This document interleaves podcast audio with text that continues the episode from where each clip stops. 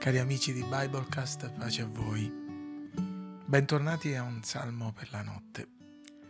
Questa sera leggeremo il Salmo 41. Beato chi ha cura del povero.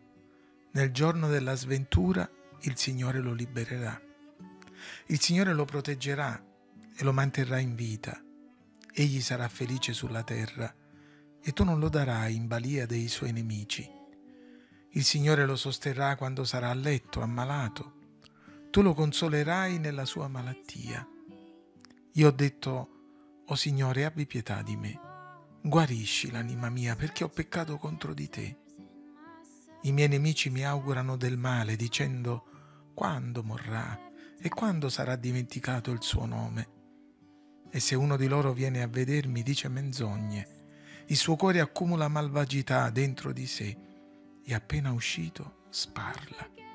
Tutti quelli che mi odiano bisbigliano tra di loro contro di me. Contro di me tramano il male. È stato colpito, essi dicono, da un male incurabile e ora che è steso su un letto non si rialzerà mai più.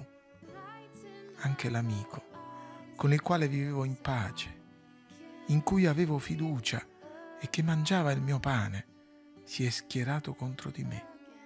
Ma tu, o oh Signore, abbi pietà di me e rialzami, e io renderò loro quel che si meritano. Così saprò che tu mi gradisci, se il mio nemico non trionferà di me. Tu mi sosterrai nella mia integrità e mi accoglierai alla tua presenza per sempre. Sia benedetto il Signore, il Dio di Israele, ora e sempre. Amen. Amen.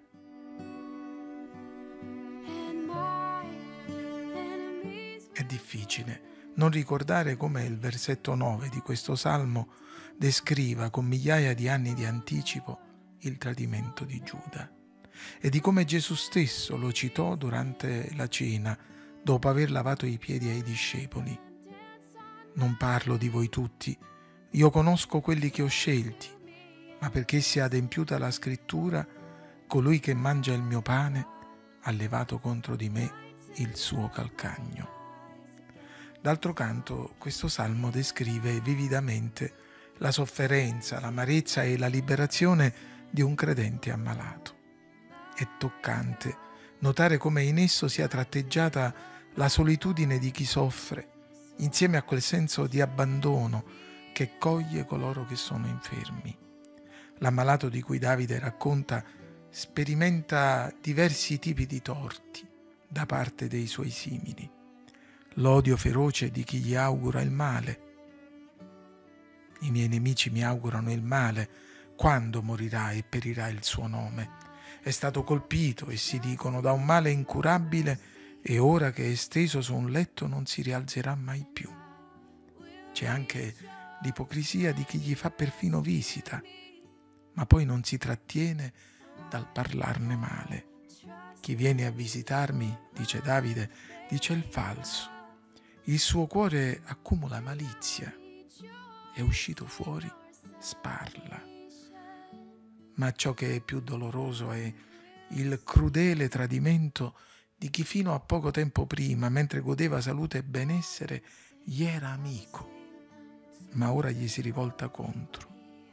Anche tu, l'amico in cui confidavo, che mangiavi il mio pane, ora alzi contro di me il tuo calcagno. In questo quadro non certo roseo, il credente ha una certezza fondata sul suo rapporto con Dio. Egli non è certo perfetto. Io ho detto, oh Signore, abbi pietà di me, guarisci l'anima mia perché ho peccato contro di te. Ma ha cercato di onorare il Signore, mostrando pietà e compassione verso i deboli. Beato chi ha cura del povero nel giorno della sventura, il Signore lo libererà. Il Salmo rende giustizia ai tanti credenti che pur onorando il Signore, come Giobbe, si trovano ad affrontare l'infermità e insegna la grande verità che Dio, prima ancora che di liberare e di guarire, ci assiste, conforta e sostiene nelle infermità. Che potente dichiarazione contiene questo salmo per ogni credente l'Eterno lo sosterrà quando sarà nel letto dell'infermità. Tu trasformerai interamente il suo letto di malattia. C'è un passaggio molto bello nel Salmo dove all'augurio dei nemici, ora che è steso su un letto non si rialzerà mai più, fa eco la fiducia di Davide. Ma tu, o oh Signore, abbi pietà di me e rialzami. Carissimo, se questa meditazione ti giunge mentre sei a terra e nessuno, nemmeno chi ti ama, è in grado di aiutarti. Forse addirittura c'è perfino chi guarda distrattamente e passa oltre mentre tu soffri, chi ipocritamente si finge interessato ma non è minimamente coinvolto. Sappi che il Signore non fa così. Lui tende la mano e ti rialza e lo fa prontamente, in maniera compassionevole ed energica. Ricorda quello che avvenne nei Vangeli. Quando la suocera di Pietro era ammalata, Gesù la prese per mano, la rialzò, la guarì ed ella si mise a servirlo.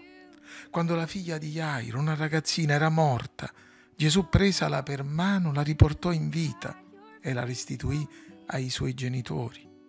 Quando un demonio straziò un ragazzo fino a stramazzarlo al suolo, Gesù lo sollevò e lo restituì a suo padre. E quando Pietro stava per affondare, anche lì Gesù stese la mano, lo rialzò e lo mise in salvo.